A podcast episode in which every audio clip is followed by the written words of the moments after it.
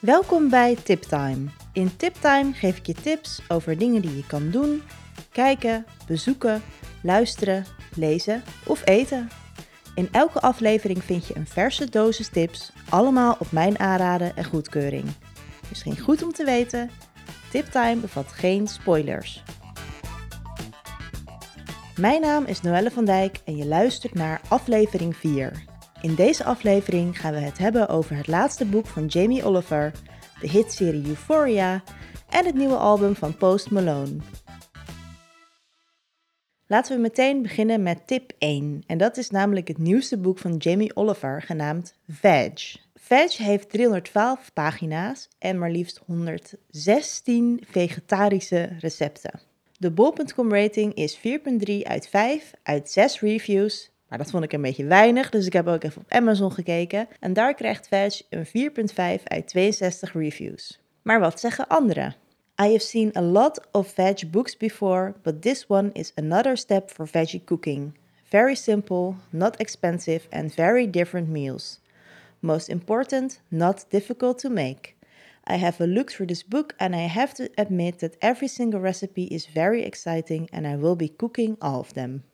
En iemand anders zei: I saw Jamie being interviewed some months ago where he mentioned this book was coming, and I made sure I downloaded the first thing on launch day. I am probably a flexitarian, but actually prefer eating vegetarian or vegan meals left to my own devices. But I cook for a family who want more satisfaction from these types of meals. Having read through the recipes today, I have earmarked many of them straight away that I will know will go down well with the more reluctant flexitarians in the family. En nou ja, wat ik heel erg goed vind aan dit boek, is dat er dus helemaal geen vleesvervangers worden gebruikt. In het boek zijn de vegetarische recepten recepten waar de groenten helemaal de hoofdrol hebben.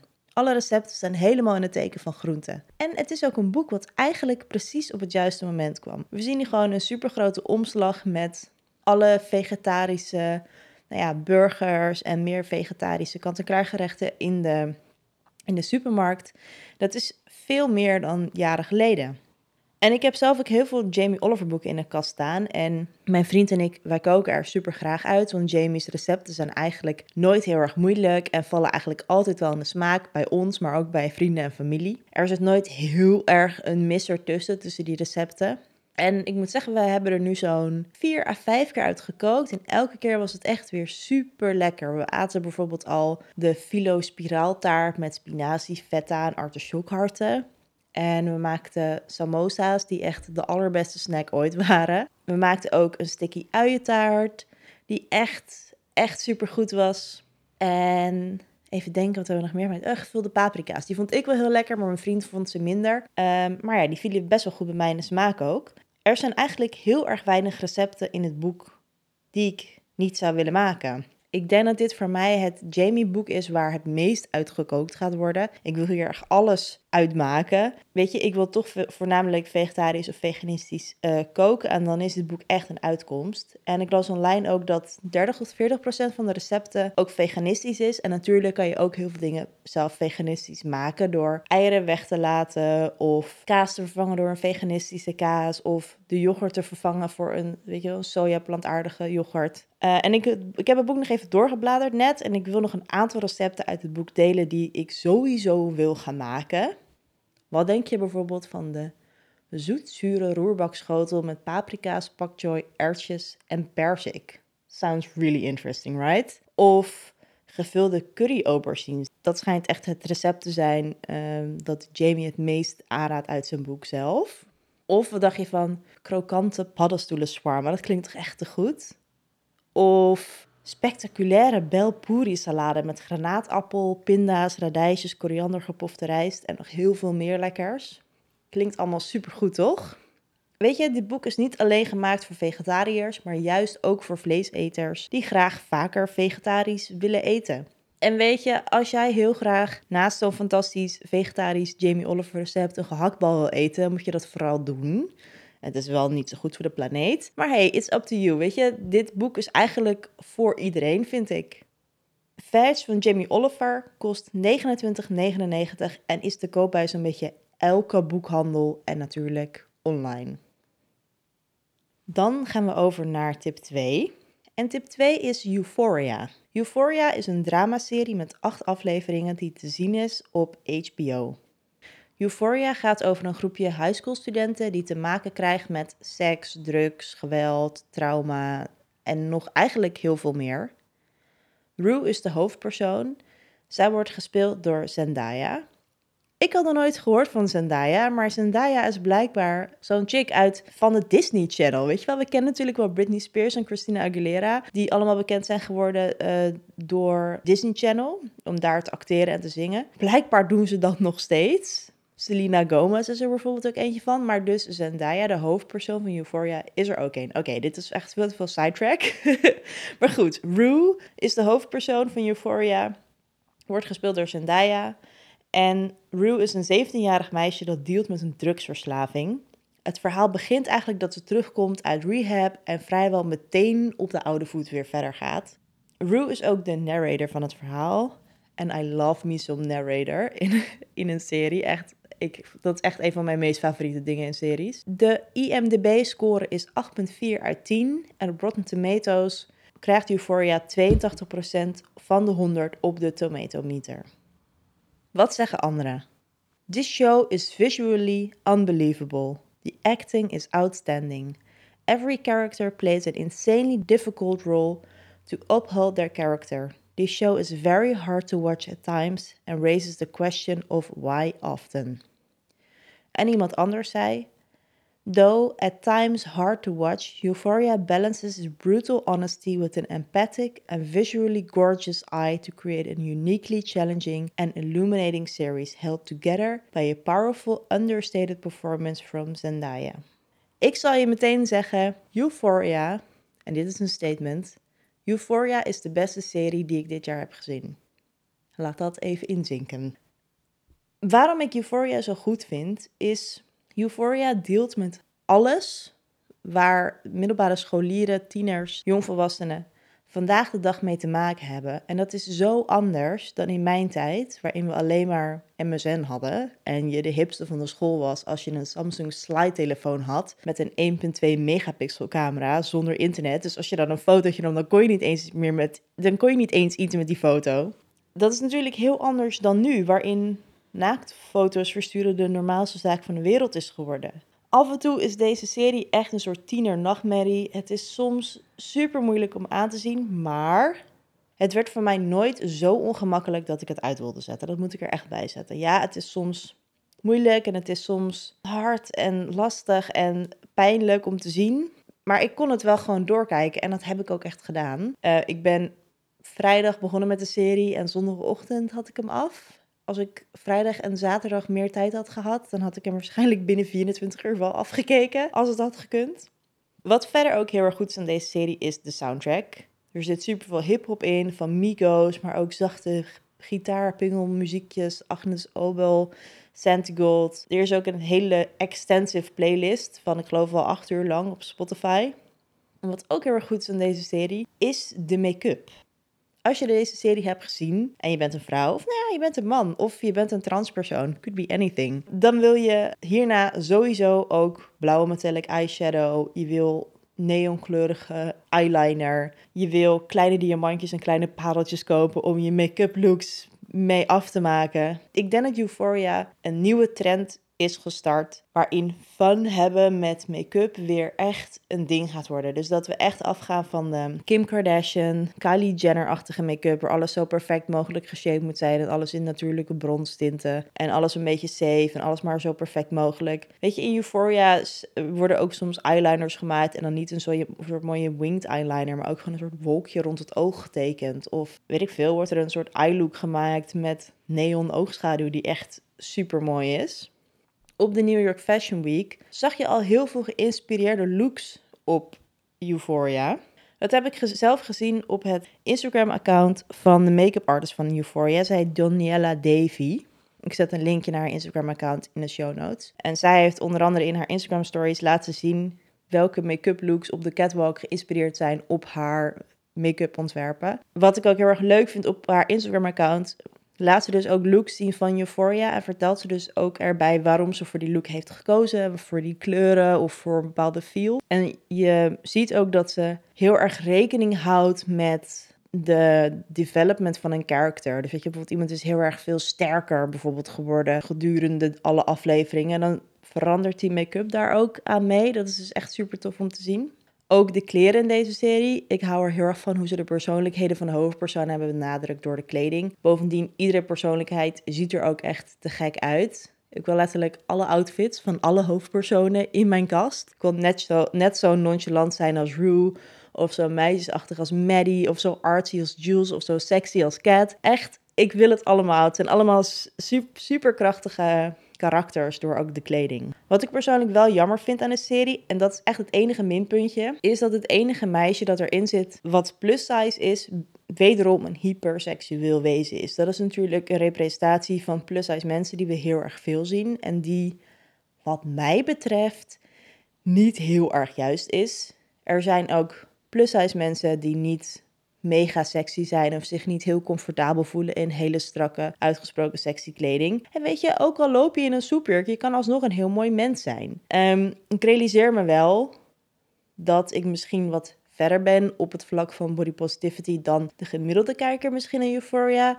Dus misschien is juist het wel een goede representatie voor mensen die nog niet helemaal in deze community zitten, is Cat, de persoon waar ik het over heb, wel een hele goede kennismaking um, voor ja, de personen die nog niet heel erg met body positive in aanraking zijn gekomen, om je daarna nog meer in die wereld te verdiepen.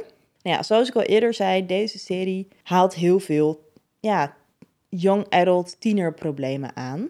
En ik denk dat deze serie is wat Netflix eigenlijk had gewild voor 13 Reasons Why. Tenminste, dat denk ik. Ik vind het in ieder geval een veel betere, ja, een veel betere take op tienerproblemen. Want ondanks dat dit natuurlijk heel erg gedramatiseerd is, net als 13 Reasons Why overigens, is Euphoria veel realistischer. Ik had sowieso een beetje issues met 13 Reasons Why. Ik moet wel zeggen, ik heb, ik heb alleen seizoen 1 gezien. Ik hoorde dat seizoen 2 echt heel erg slecht was. En seizoen 3 dat het een soort murder mystery is geworden. Ik heb dus alleen seizoen 1 gezien. Ik vond de insteek van 13 Reasons Why ook helemaal niet goed. Het is goed om over mental health issues te praten. Dat ben ik helemaal met je eens. En series zijn er een, is het gewoon een heel goed platform om het over dat soort onderwerpen te hebben. Maar Hannah geeft in die serie alleen maar andere mensen de schuld van haar zelfmoord.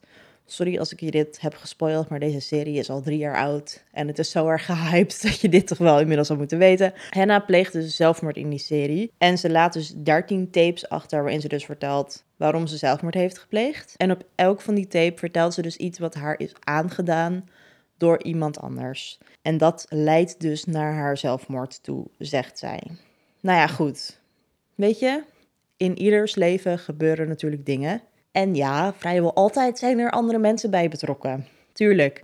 Bij de leuke en bij de vreselijke dingen zijn mensen betrokken. Maar het is aan jou om daarmee te dealen in therapie als je je niet goed voelt. En niet om die mensen de schuld te geven en vervolgens zelfmoord te plegen. Weet je, um, tuurlijk kunnen andere mensen heel erg verschrikkelijk zijn tegen anderen.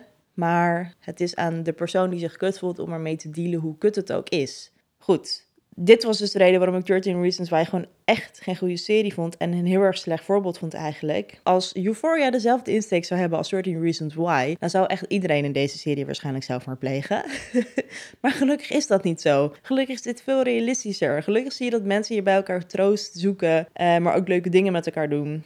Overal, ja, weet je, wat kan ik vertellen over Euphoria zonder al te veel te spoilen? Niet zo heel erg veel, dus dat ga ik ook gewoon echt niet doen. Euphoria is te zien bij HBO. Elke aflevering duurt ongeveer 50 minuten en er zijn 8 afleveringen.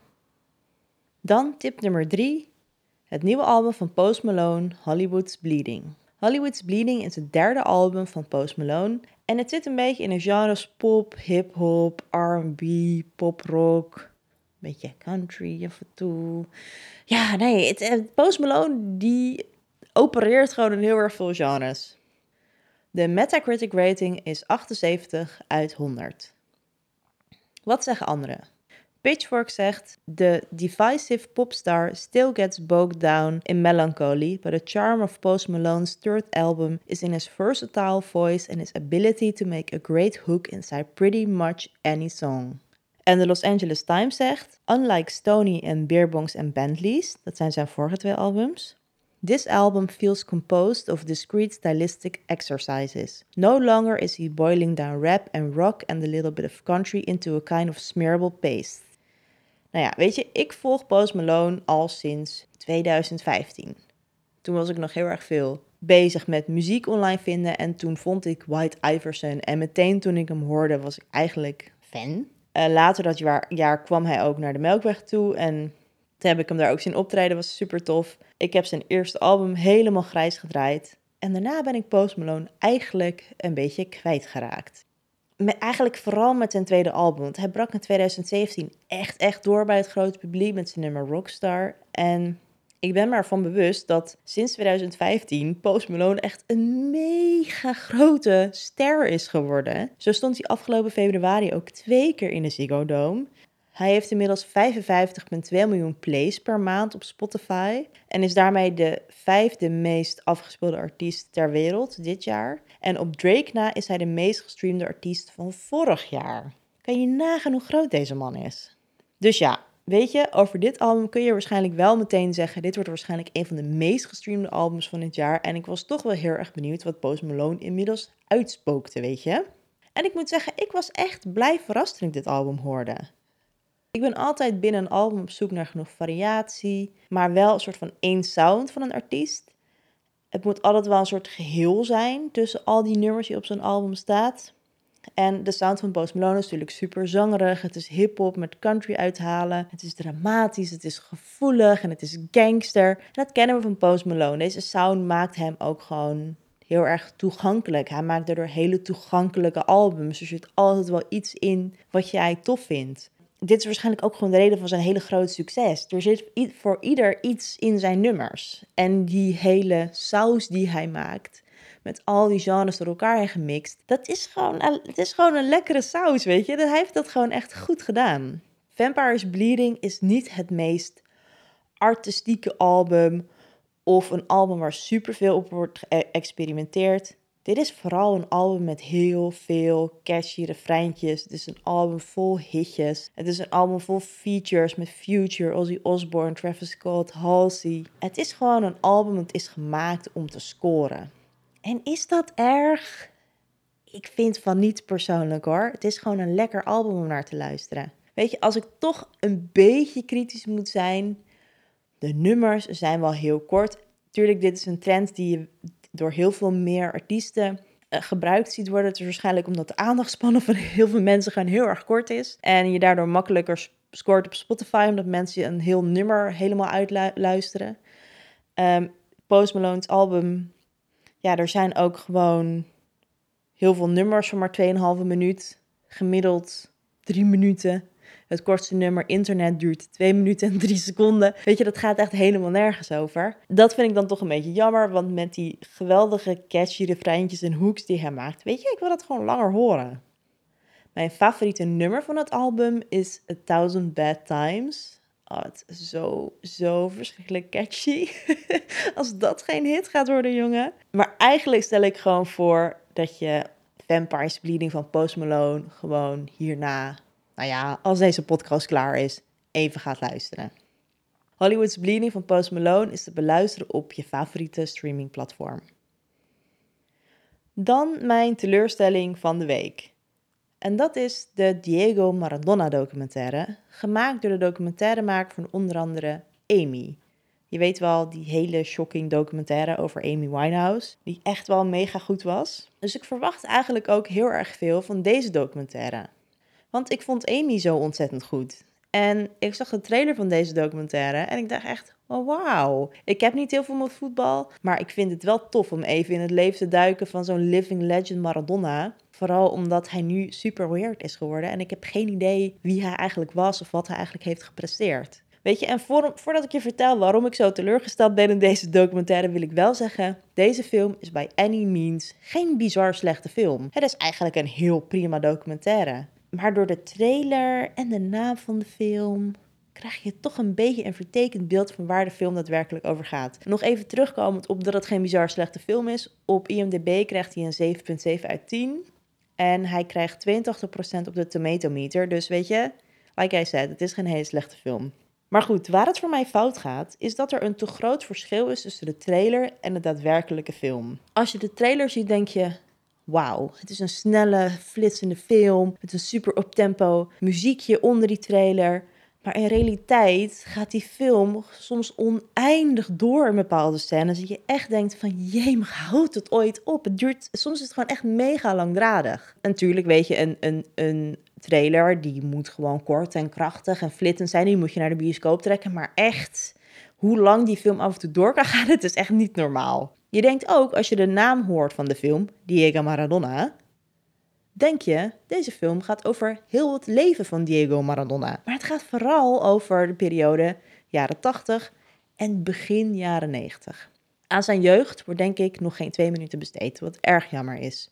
Je denkt ook dat het veel meer over Maradona van nu gaat. Maar daar ook wordt heel weinig over gezegd. Dat vind ik echt een heel erg gemiste kans. Omdat ja, het gaat natuurlijk niet heel erg goed met Maradona. We weten allemaal dat hij zijn fame niet echt aan kan. En op momenten dat we hem publiekelijk zien, zoals bij nou ja, een EK of een WK een aantal jaar geleden, dan stond hij super aan de drugs, waarschijnlijk te schreeuwen op de tribune. Heel veel mensen hebben die beelden wel gezien. Het was heel raar om te zien. En als je dat beeld ziet en je maakt een film over Maradona, of een documentaire over Maradona, dan denk ik wel van, ja, die twee moeten toch ergens samenkomen. Maar dat wordt het eigenlijk niet.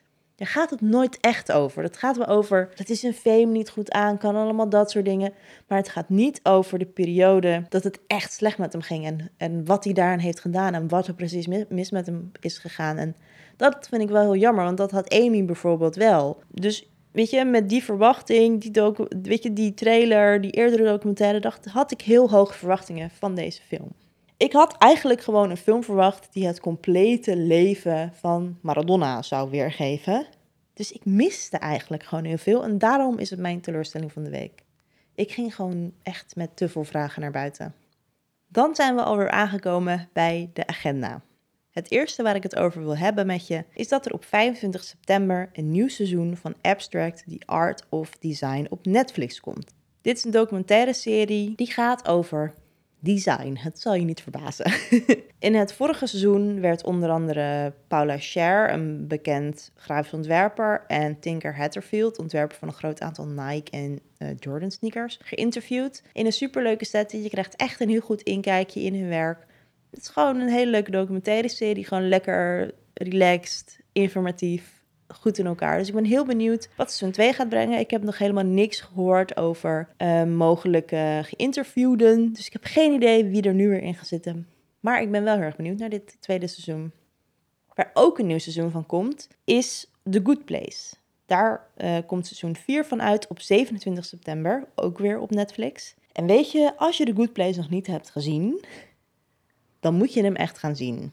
Het is zo'n ontzettend leuke serie om te kijken. Zoveel humor. Um, het is absoluut een van mijn meest favoriete series aller tijden, omdat hij zo leuk, luchtig en grappig is. Ja, voordat seizoen 4 komt, moet je eigenlijk wel even inhalen.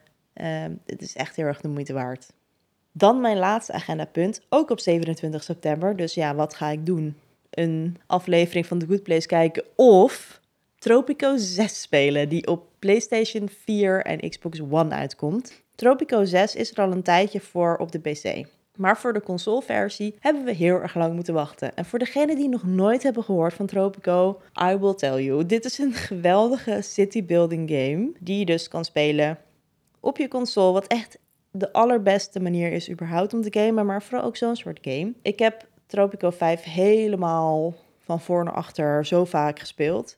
Wat Tropico namelijk heel erg leuk maakt, is dat je een corrupte leider bent in een soort Zuid-Amerikaans land. Of eiland eigenlijk. Uh, er zit super veel humor in. Uh, het zit super goed in elkaar. Het is heel goed speelbaar. En het is ook zo'n lekkere game met heel veel lagen, weet je. Dus in principe kan je in eerste instantie gewoon lekker je huisjes bouwen. Je, je bedrijfjes bouwen, allemaal dat soort dingen. En naarmate je verder de game gaat spelen, kom je steeds achter die diepere lagen. Dat er ook mensen zijn die andere mensen weer beïnvloeden en tegen je opzetten. Want jij speelt El Presidente, de hoofd van de stad. Het hoofd van de stad. Ik weet het niet. Het is echt een hilarisch spel. Ik heb heel erg uitgekeken naar Tropico 6 en ik kijk er heel erg naar uit om hem eindelijk te spelen. Dankjewel voor het luisteren naar deze vierde tiptime. Abonneer je op de feed om op de hoogte te blijven van nieuwe tiptimes. Mocht je meer willen weten over Tiptime, dan verwijs ik je graag door naar bureauecho.com. Daar vind je ook de show notes van deze aflevering. Ook kun je me volgen op @bureauecho of mijn persoonlijke account @noelle van Dijk. Nogmaals, dankjewel voor het luisteren en tot de volgende Tiptime.